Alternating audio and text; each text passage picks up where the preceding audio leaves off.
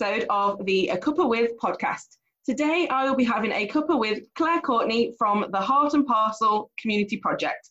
Clare co founded the community project in Manchester in 2015 to bring women from different communities together by making dumplings and developing English as a second language. Hi, Clare, and welcome to the show. How are you today? Hi, Pam. Yeah, I'm really good, thank you. Thanks so much for having me today. Oh, you're so welcome. How are you dealing with the lockdown so far?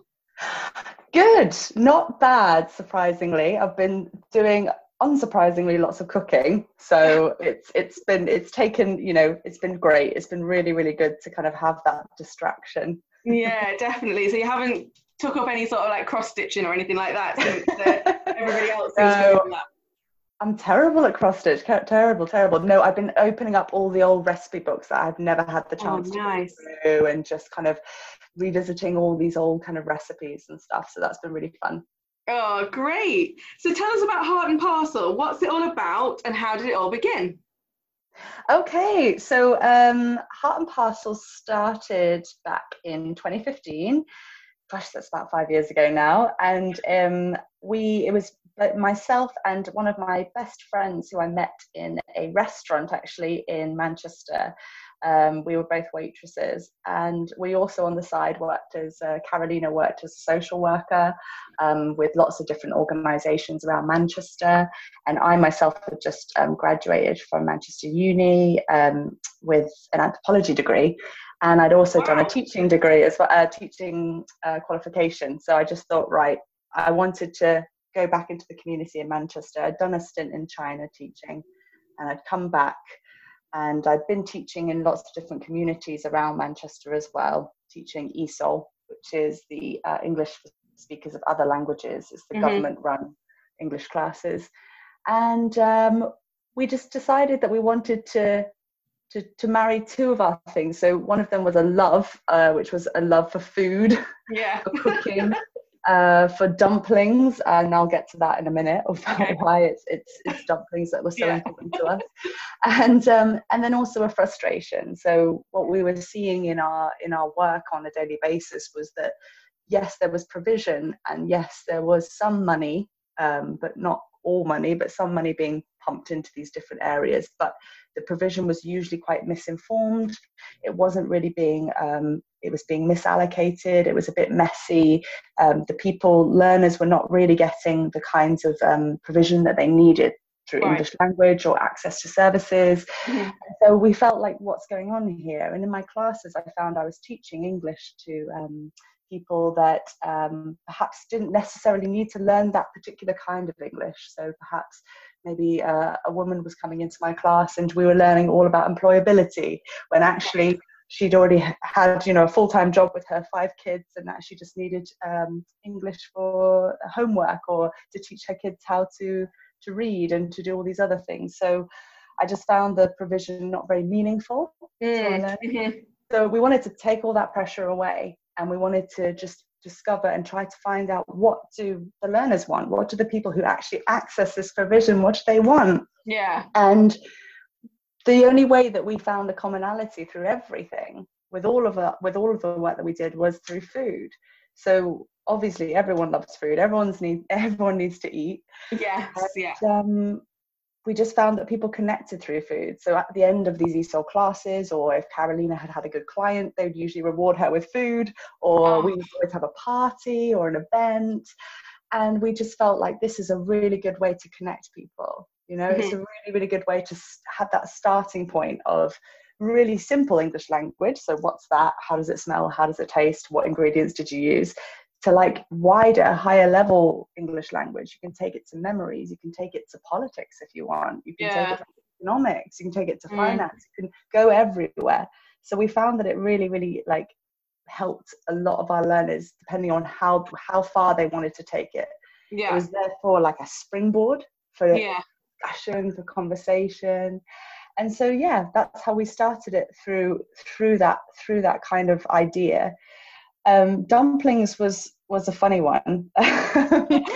so the way that we the way that we um, came across dumplings was Carolina's Polish, and she, as a kid, she made dumplings with her grandmother, with her mother. It's a proper tradition there. Like you'll get together, you get the dough, you get the someone has the filling, someone rolls out, someone someone peels the vegetables. You, it's a shared community, yeah, um, shared like communal space, and um, mostly women do it. And yeah. the same with me in, in China. So I also grew up in Hong Kong. Um, and I also spent a while out in China teaching.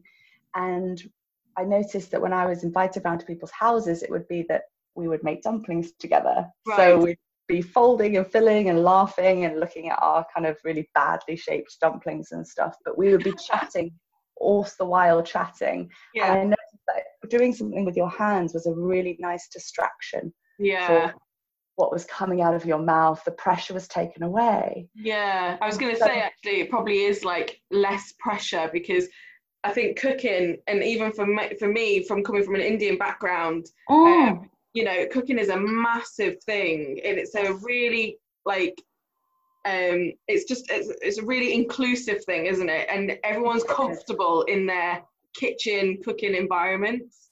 Absolutely, absolutely, and I think that's exactly right. And I think, and, and going to Indian culture as well, there's there's there's dumplings, all kinds of wrapped food in every culture. Absolutely every single culture. And so that kind of that process of making can be can be transferred across all these different cultures. And so we realized actually this this kind of way of making something is such an amazing way to start an english class. So that's when we went to a cheetham hill which is up in the north of manchester um, used a community centre there and just invited um, women along to this um, english and cooking class yeah. got them in um, taught them a bit of English through ingredients, but then also showed them the process of making Chinese dumplings first, and then yeah. it was dumplings the next day, and it was just a real success from the from the get go. Really, really, really um, successful. We had a really high learner turnout because suddenly the learners realised that English could be fun. Yeah. Didn't have to learn the kind of targeted goals and things that were kind of set by certain classes and formal provision. Yeah. You actually just have fun and English could be used as a communicative way to to to make friends and make connections. Yeah. yeah. That's that's where it started really. Yeah, oh that's really good. It's really good. Yeah. It's like what the clientele that you got was it mm. strictly through like just people that you knew from your previous lessons that you taught or was it did you have how how did you get people involved yeah. in it at the beginning it's a really good question because I think it's quite important when, especially when other social enterprises are starting out. You do have to start with the people that you know. So we did start with. I was working for Manchester Adult Education Service um, as a uh, ESOL tutor around all yeah. the different areas. So I was then telling the learners about this new class. Caroline was also telling their cli- her clients about this new class, and we had that class in um, a community centre. People right. were walking by and our inclusive nature is that we do not stop anybody from coming in um, mm. unless they're a woman. I'll get to the reason why we chose women in a bit. Yeah. Um, but we we do not restrict. So any level, any any they can come any time. So they can come halfway through the lesson. They can come right. at the beginning of the lesson. Our drop in is that you, we do not try to turn away anybody. So anyone can come in. They don't even have to cook. They can just watch. So it's, right. it's completely completely organic um, and it's up to the learners what they want but it's in a guided facilitated space right. so they feel structured and then from then we found that our demographic of women the best way to attract more people is through word of mouth mm-hmm.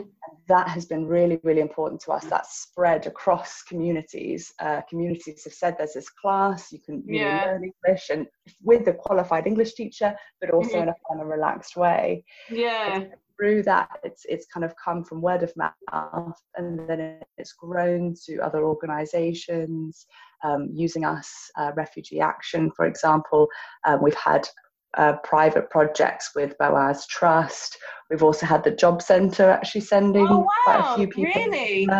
and yeah and care home referrals as well so there's a lot there's there's so much because it's a funny one because what happens with a project when you allow the learners to lead when it's a yeah. learner led client led project it can become really organic and go in ways that you would never imagine yeah. so we don't have control of it it yeah. just like goes off into all these different strands which is why it looks so messy mm. but I think it's so important to appreciate that messiness because that is the human condition right that we're Yeah. not one Yeah, yeah. thing we are so many different things and if you can find ways and skills of facilitating that and harnessing that to try to support and guide i think that's the, the best kind of recipe for accelerating Mhm.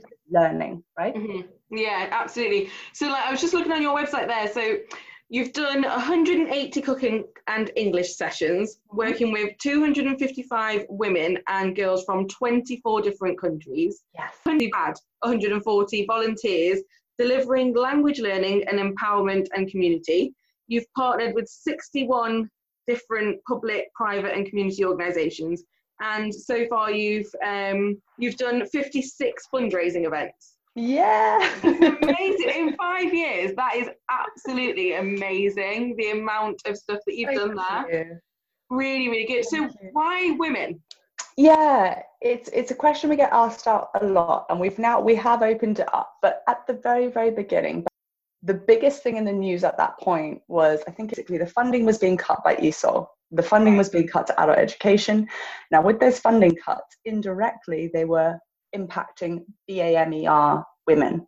And the way that they were doing that was because the money that was allocated to the classes, the English classes that were going to be free Yeah. for people who would come to live here, they were restricted to people who were job seeking, um, people who were from a certain ethnicity. So Right. at that point, it was the Syrian resettlement scheme. So there was a Okay. lot of um, provision, much needed provision for the Syrian uh, communities that were coming to settle. Mhm. Um, but unfortunately, by having these restrictions and reallocating that money, there were a lot of women who were being left out. For example, in Levenshulme, in Longsight, we have huge, huge numbers of Bangladeshi and Pakistani communities. Right. Okay. We have people on spouse visas who um, have look after the home, look after the children, and they are working in the shops here around, but they don't attend English classes because it's not for free. They're not allowed to attend the English classes. If they do attend English classes, um, it, it usually it's free provision, but then it's very kind of misguided and not very allocated to their needs. Right. Right. So we found that actually women were becoming more and more isolated. They weren't actually being kind of they didn't have the access to the services that Mhm. they needed, and this was actually becoming quite a big problem. And then at the same time, the media were saying that women, specifically Muslim women, were blamed for extremism. And this is a this was Wow. article, this was a discourse that this was a dialogue that went through the news and the media at the time. So on the one hand, the funding was being squeezed away and there was no access. But on the other hand, you've got this message of, well, they need to learn English and they're not learning English. Yeah. So this contradiction. And There's as a no woman, middle ground there. no middle ground. And it was a catch 22. They couldn't win. They were demonized in, in, in many across the media, but even more so at that point. Yeah. So that, that really made us kind of quite. Uh, I don't know how that made us feel. we still don't know how that makes us feel, but Yeah. we had to do some something. And myself and Carolina, with our skills, we Mm. could jump in and and just start to create that that class. So we started with women. We know that that can be seen as exclude, excluding certain uh, Yeah. members of the community. But with women, also what comes is quite a lot of women in many cultures are seen as the hub. They're seen as the Absolutely. I was going to say that. I was actually going to say that because because some cultures women don't really get any other exposure to doing anything else other than being the homekeeper. Yes, yeah, yeah, and that is still and and what we wanted to say because we've got it from many sides. We have people who um, sometimes say, "Oh, well, you are stereotyping women as Mm. just cooks, and that's all they can be." But our kind of what we, we what we say back to those people is that no, but the the, the reality is that many women are the homemakers. That that is the reality for many people Mhm. and that's still a very very respectable and responsible and high level quality role and we're not giving the, the recognition it deserves No, Actually. absolutely. I agree because I think some of these women from different communities, they actually aspire to be a good housewife, a good wife, a good mother, a good homekeeper. That is their aspiration, that is their ambition. And yeah. and yes, it might be cultural. It might be cultural as to where it's come from, but it's but for some people, for some women, that's not stereotyping them. They're, that's what they want to be. That's what they feel that that's what their duty is, and that's what they want to do. So I think like with cooking, cooking is one of those things that's a massive part of a lot of cultures. True. My culture, you know, all the women get around in the kitchen and they all yeah. cook. Do you know what I mean? Yes, exactly. Cook.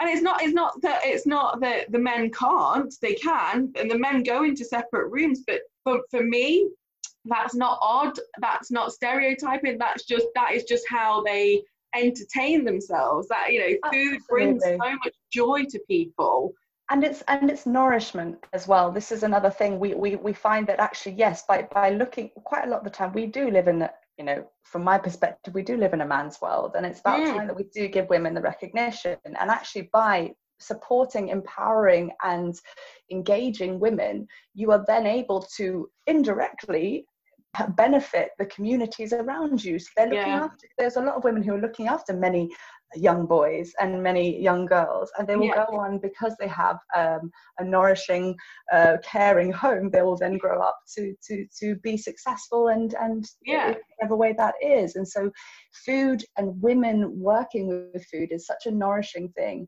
There are men we have many we have many um, we still actually do workshops with men. Later on down the line a couple of years later we did a workshop with um, men from the Medaille Trust, which is a um, organisation that helps trafficked um, victims coming. Oh in. wow! Okay.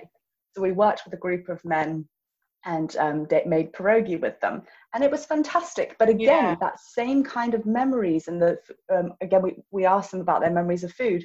It all came went back to their mothers. Oh, my mother cooks this for me. Yeah lovely warming ideas of being a mother and i don't think it's a bad thing to focus on the woman no by focusing on the woman you actually make it more equal for everybody absolutely and i also think it's really good as well with food you have to i think people have to remember these women are in a foreign country yeah these women are in a country that some of them may never have asked to come here some sure. some women may have come here due to marriage uh, some may have come as refugees for other reasons uh, there's yeah. lots of different reasons that they may not be here out of choice, or but to them, if you think about it, they're in a country that's foreign to them. So they may be foreign to the British people, but to them, the British people are foreign to them. And it's like understanding that cooking takes them back to their homes, mm-hmm, mm-hmm. their comfort. Definitely and it's yeah and it's it's an interesting one because we also with the with the with the women that we have again that um the idea of being a woman is again so messy there's so many complex oh yeah definitely the amount you know 255 women and girls that we've worked with they're yeah. not the same they're not the same like they are so different and this is mm. what i found in the esol classes that so many different backgrounds and reasons for learning English age, gender, ethnicity, socioeconomic status, uh, motivations for life, uh, interests and hobbies. How on earth can you teach English to all of those people? Yeah. It just didn't make sense to me. It, it made more sense for me to to ask them or to initiate what they wanted and then for me to facilitate that right. Facilitate so is that, that how your drop-in sessions work then? So yes. when so if somebody comes in say you've got a drop-in session tomorrow it's starting at 10 o'clock just as a hypothetical thing. Mm-hmm. talk me through what a drop-in se- drop-in session would entail and how it works. So if somebody's listening so, to this and they feel actually i want to be a part of that yeah. how do they become a part of that and what does it entail so we have so the different strands of our project. So we start off with our drop-ins, mm. and they they run usually weekly. So it depends on where we are. So we actually don't have a base. Right. We actually go around different areas in Manchester. We go around places that are in need of um, usually quite deprived spaces or in mm-hmm. need of English language provision. Right. And we, for example, we, we set up in Levenshulme in a, a community centre called Levenshulme Inspire. Mm-hmm. And we get there every Wednesday, for example, if it's on yeah. that day, from 10 a.m. till 1 p.m. Mm-hmm. 10 a.m. class starts, people can come in. We start the lesson, they just come in, they can sit down. They have to sign a form of consent, but that's about it for photography or things like that. Yeah. Then we start the lesson, we just learn about all the different ingredients, we learn a bit of English, mm-hmm. we have volunteers. The most important thing is our volunteers, our amazing volunteers. Yeah. They, it could not work without them. Right. So we have quite an unusual setting that we have um, perhaps two learners to every volunteer. So we have a okay. high level of volunteers. And the reason for that is we, we try to, you mentioned before about the learners coming in, these women coming in, and perhaps they feel very foreign to Britain. Yeah.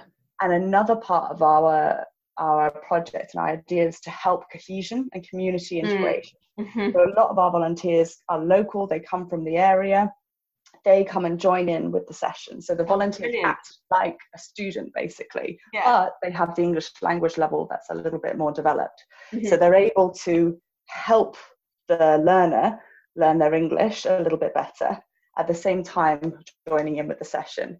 So oh, then great. we learn a dish together. I do a little bit of a demo, or maybe it depends if we have a guest in. So now we've been running for many years. We have other women who have been through our classes teaching now. Oh, so amazing. so they're sort of giving back. Yeah. That's so a really lot of our nice. learners have been with us for two or three years. They come back in, they teach how to do their food.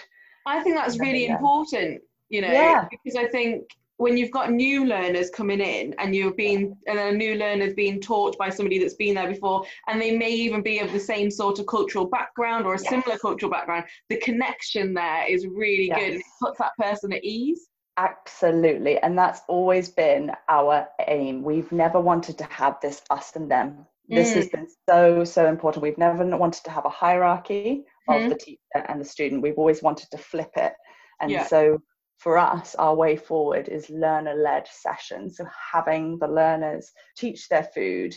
And we've got like a cohort of women of 12, 13 women. They're the ones who actually wrote our cookbook as well. We have oh, a wow. And so the cookbook is um, a result of one of the drop in projects that then turned into like a formal project. So right. we got really lucky to get some lottery funded money to run a six week um, project in two different locations. About it was about english language learning through cooking but it was also about writing. Right. what another thing is that after every project that we do we ask the women we do evaluation. We're mm-hmm. really really really like careful about how we reflect on our project what we can mm-hmm. do better. And a lot of the women said we love speaking we love making dumplings we love doing this but yeah. really would like to do some writing because I need to learn how to fill out a form for the GP. I need to learn how to like help my kids with their homework. So we were like, right, okay, writing. Absolutely. So we started this writing project where women would come in with a recipe from their minds, and I'm sure you, maybe your mothers and grandmothers have oh, the same. Absolutely. Yeah, if I'm. Have, I've asked my mum for a recipe before and it's a disaster. Yeah. She's literally exactly. like a little bit of this, a little bit of that. Just oh my gosh. It it's constant. I'm like, Can you imagine making a high quality cookbook with tw- with 19 women who just like that? Yeah, incredible cooks, incredible cooks. Some of the yeah. food that they've made, I have never tasted anything like it in my yeah. life. It, it will stay with me for the rest of my life. Yeah. But the way that it's, or, it's orally passed down. So quite a lot of the time, they will pass down um, recipes through their families, or they'll yeah or adapt certain things and they'll only have it in their mind so it's about getting all that onto paper yeah. combined with a memory and a story like why is this recipe important to you why does it mean so much to you mm-hmm. what are the ingredients so that whole six weeks was about kind of getting that down writing it down writing it properly looking about quantities ingredients how to prepare things so there's a lot of language in there verbs writing sentences yes yeah, yeah and then from that we actually created all the dishes and had like a big public open workshop oh, and had all nice. the in and try all the food. And then that was when we started the cookbook. So we started to compile all of the recipes together to put it into this cookbook. And the funniest thing was we I have a really, really good friend who's an editor down in London. We were really lucky to work with her. She did this pro bono for us. Oh so nice. That's really kind of her. Really incredible. She works for um, a food magazine down there. And so mm. she she decided to um, help us with it. And she said to me, actually, at the point when I collected all the recipes and had all this writing from all the women and everything, and she said, Have you tested them yet? The recipes. And I thought, oh no, I haven't even tested them. so that was another great thing because then, again, talking about our community cohesion idea, getting learners and um, the members of the community around them to be mm-hmm. involved. So we did a call out and right. said, Does anyone want to test our recipes? And we had 80 different people. Oh, amazing. testing the recipes. So we sent out the recipes and we sent them to multiple people so we could get kind of a higher validity. Yeah. It was amazing. So they were testing all the recipes and sending them back to me. But the most important thing was I was then sending them to the learners saying, yeah. look at the photo, look at this, like this has gone wrong. This is so they were WhatsApping me back and being like, oh no, they need to put the heat up a little bit, they need to kind of fry it with butter. So this we realized that learning doesn't just stay within the classroom. Learning extends beyond everything. So that's when it, it, became part of their lives. Mm-hmm. So that's what was just so incredible about this project that it's all very, very kind of led by the learner, extends beyond the classroom, and then becomes part of the community as well. Yeah, definitely. Like starts with the women, but then affects everybody. It does, yeah. So where can people buy that cookbook? So they can buy the cookbook at the moment, they can buy it online. So we have on our website, if they just go straight to heartandparcel.org uh, and with AND, they can um, go to buy our cookbook and it's just there and they can just order it online. We deliver it straight to the house. Oh, we also have um, 10, 11 amazing stockists now. So oh, nice. Yeah, so we have um, all mostly local. We have one down in Kent, which is fantastic, a beautiful Italian restaurant called Bottega Caruso. Um, but the rest of them are in Manchester, mm-hmm. cafes, bars um, around our local area who support us and, and support our project. That must be so proud. Like the, the, the learners must be so proud to see that.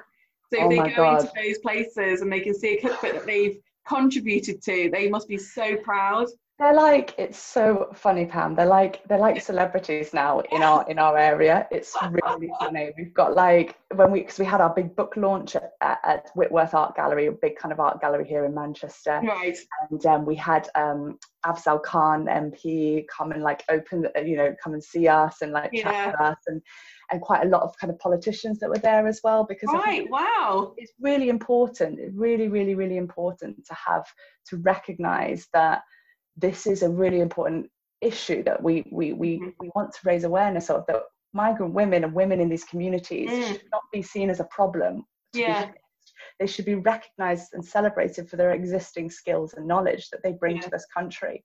They've got so much to give and so much to offer but they just never get given that opportunity. No. Certain barriers. Yeah. If you can if our project can go some way to alleviating those barriers whether that be through raising self-esteem, um, yeah. giving them platforms to speak, giving them platforms to develop their English language, um, giving them work opportunities as well. Yeah. Then then that that's that's good enough for us. Oh, that's amazing. Yeah. I'm looking as well. So you guys do supper clubs. Yeah. tell us about your supper clubs.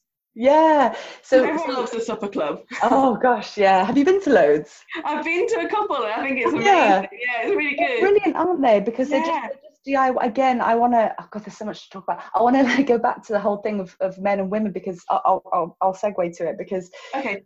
With with women, women are seen as home cooks, aren't they? So so yeah. many women home. And actually, when I talk to quite a lot of our learners, um, quite a lot their husbands were cooks as well, but they mm. worked in restaurants. So they worked in Bangladeshi or Indian restaurants. Yeah.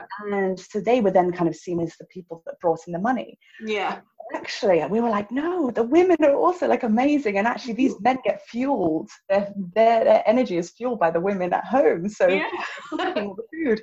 So we thought right why don't you guys come along and you can you can join and make a supper club? So we started our supper clubs as part of fundraising efforts. So we started our project with only 500 pounds worth of a grant from uh, unlimited mm-hmm. social enterprise fund and they said, right, we'll give you the money. Um, they were fantastic. We had mentors and everything who helped oh, us. nice. And really they, nice. they gave us the money and they supported us and gave us ideas about how we could generate more income to help our project. Mm-hmm. And one of those ways was supper clubs. The other ways was doing markets, selling our dumplings and things yeah. like that. So we did supper clubs. We started them at my house. We started with like five people around my dinner table. Yeah. And we would alternate. So every month we would do i would do a chinese one and then Yeah. caroline would do polish. Yeah. We started just to see how it worked the logistics of it. People really really reacted positively to it. They loved it. They loved the kind of atmosphere. They Yeah. loved the cause of it because all the money that it was 25 pound a ticket and the money from that went into our sessions that we were running the drop-in ones yeah so it was great. And then from there we did about four or five at my house. And then it kind of grew and grew the popularity. So we had like 10 squeezed into my into my dining room. Just around thought your we- dinner table. Yeah it was just too much.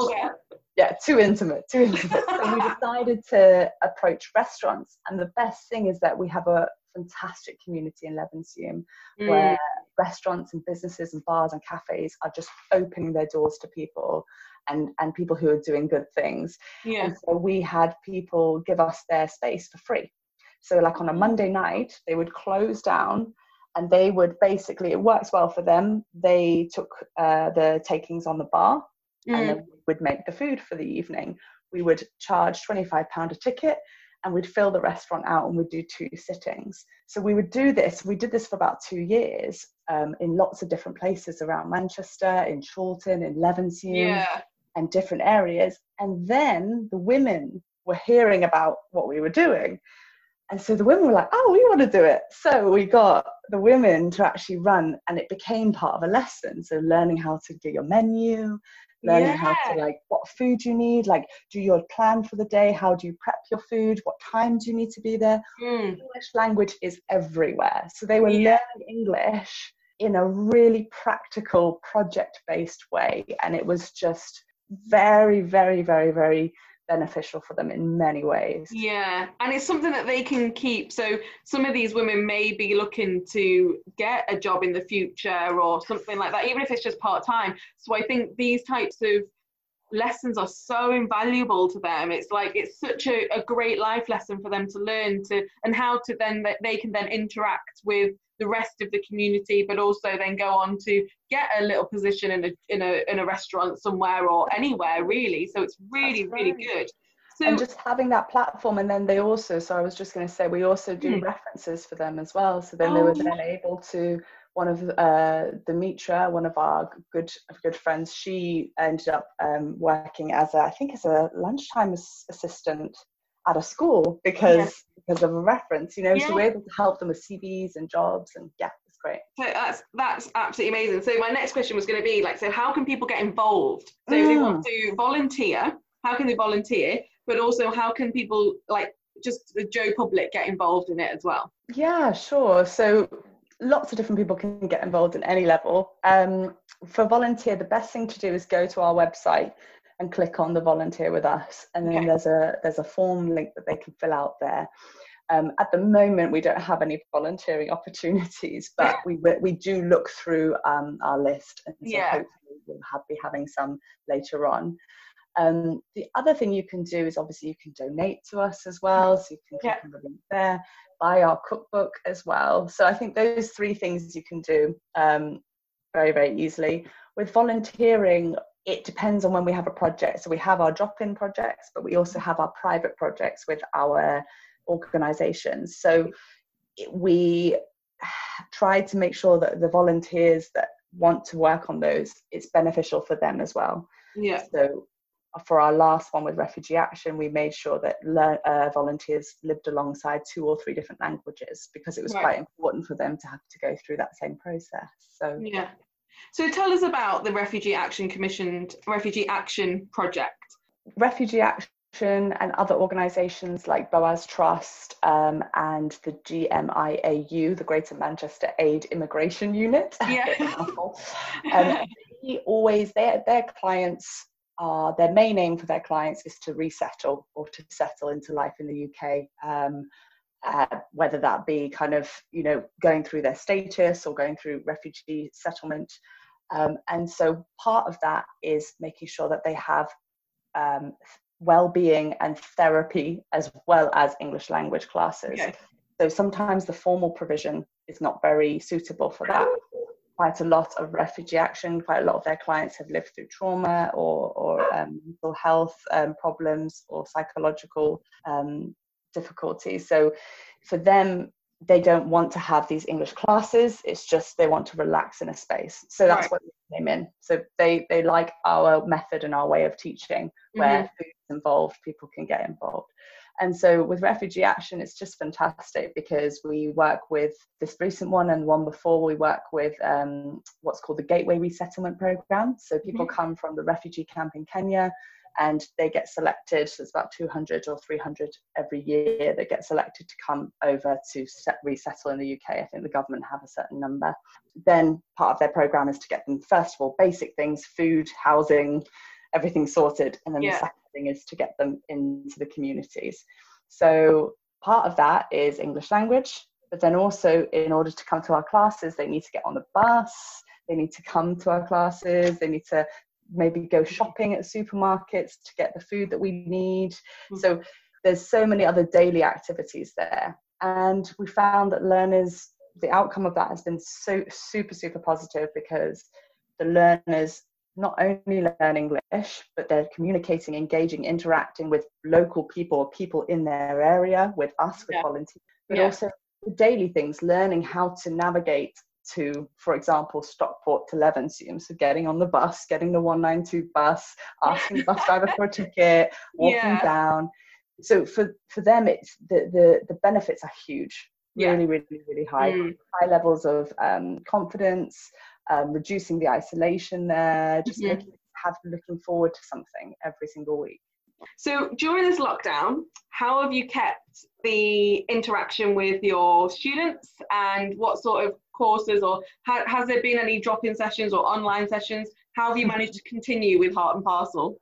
Yeah, so after, over the four years, we've accumulated all these different projects, drop-in projects, formal projects, private projects, um, everything along the way. And we had to say goodbye to all of that when yeah. lockdown happened. And we just thought, what on earth can we do?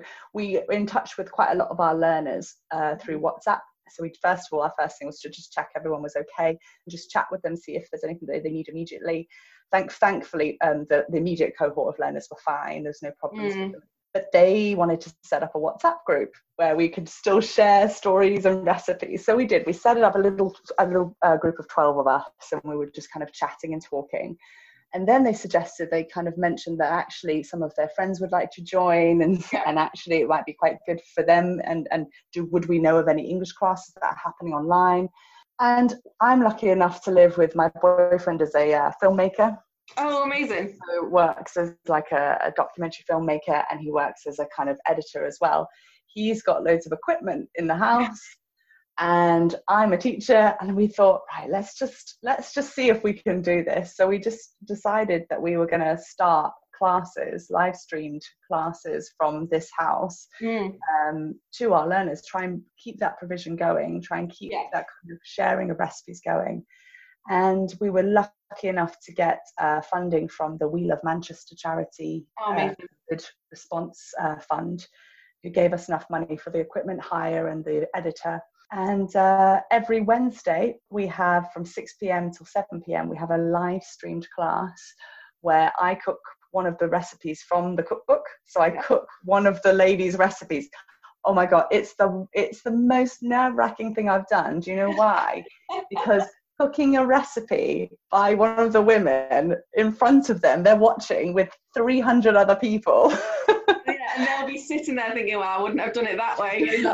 I had to make. I had to do session two was I had to do um, Layla, one of our lovely students, her lentil soup because it's obviously it's Ramadan at the moment, yeah, so yeah. a lot of the um, ladies wanted to have some sort of recipes for that. So you know, shorbat das, like lentil soup, really nice for for iftar, yeah. and we had that, so that was fine. But then I had to make chapatis. So I had oh. to make my Rizwana, who's incredible. She has her own Facebook business now as a result of like wow, working with amazing. us. So she cooks amazing food. It was her recipe. It was her whole meal chapati recipe, and I had to make it. And her, one of her stories is that her mum used to laugh at her for making the chapatis like like a world map because they're just like so badly done yeah. So i was like really like trying to do it and it just turned all horrible but my mum still tells me now like your chapatis are not round so don't worry every, yeah everyone was so nice. Everyone was like oh it's fine you're doing it right. So yeah we have that has been amazing. That has been actually overwhelmingly good. I'm now trying to apply for more funding because we only thought that there was going to be 24 25 people. We've had 300 learners sign up. Wow. and it's like oh my god. So on top of our full-time jobs that we're doing or yeah. in other in our other work we're like trying to get this going yeah. at the same time. So i just need more resource at the point. So we've got volunteer moderators. We've got volunteer moderators in the live chat being teachers. Got me teaching and then we've got somebody developing homework materials for them afterwards. So talking about covid it's a terrible, horrible thing that happened. But from that, we have discovered this avenue that we never ever thought we would ever go down, which is these yeah. online classes. And we've reached more people than we ever thought we could. And the massive thing is, our original aim was that we were trying to reach women who are isolated. And it's like, we're now reaching all those women that we never could before. Yeah, absolutely. And I think that that's an amazing thing to come out of COVID because you've obviously Heart and Parcel have thought even more out of the box and creatively to mm-hmm. get to these people. But it means now that you don't have to just be in Manchester. Yes, exactly. Exactly. This was a huge thing for us because when we had our, we would constantly move our locations around, like where, where, where is the best need, where's the best provision but now we can stay in one place and we can come to you know we literally zoom into the women's yeah. living rooms or kitchens yeah. and we can be there for them which is really really really good so how do people log on to this so they can if you are an english language learner you can go to our website again and it's clicks on the esol class and then yeah. they register there and then we give them a private link. So we still try and make it just for just for safety and privacy. yeah, obviously yeah. We have like a kind of private group. So mm. there's we send the link to anybody who's registered at half five uh, on a wednesday. Mm-hmm. and then we pub uh, we publish the session the day the next day. So on mm-hmm. thursday people can watch back the lesson from start to finish um, with the comments as well. But you're not, you know, you obviously you're not kind of interacting. Yeah. Um, if you are signing on with the register, you also get the homework. So we've got listening and speaking homework and reading and writing homework that gets sent to them, and then they can right. fill it out, and then we mark it as well. So we're trying to kind of keep this as normal as possible. Keep yeah. uh, the classes uh, as kind of that same structure. Amazing. So I think that's absolutely brilliant. I think what Heart and Parcel do is brilliant. Um, oh, and I think it's so needed in the world right now.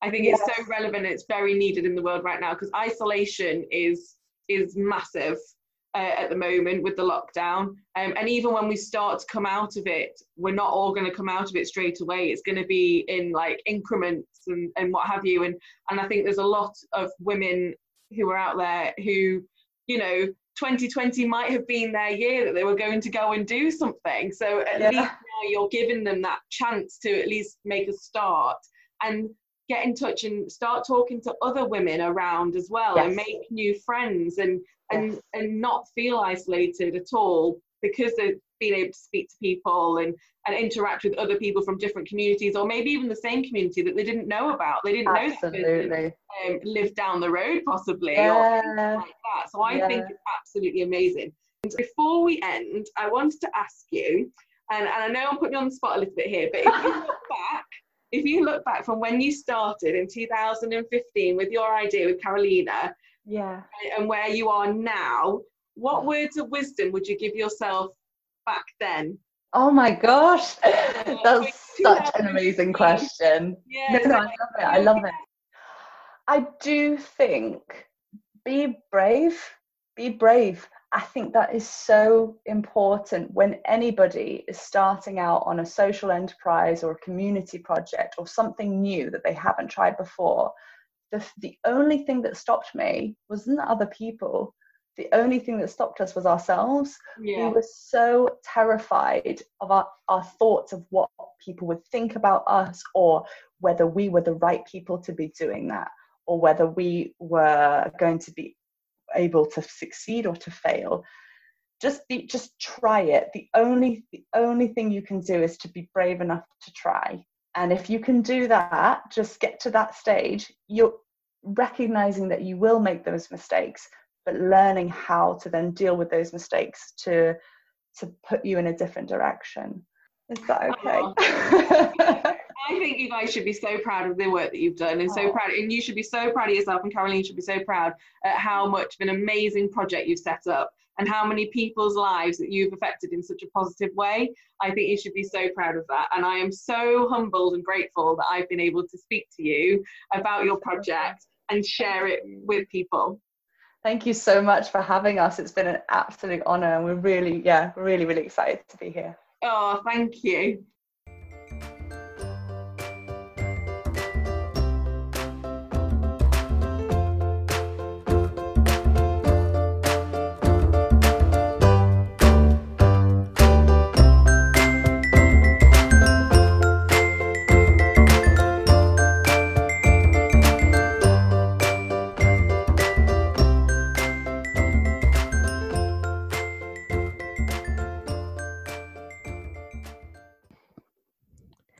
Thank you for listening to the A Cuppa With podcast.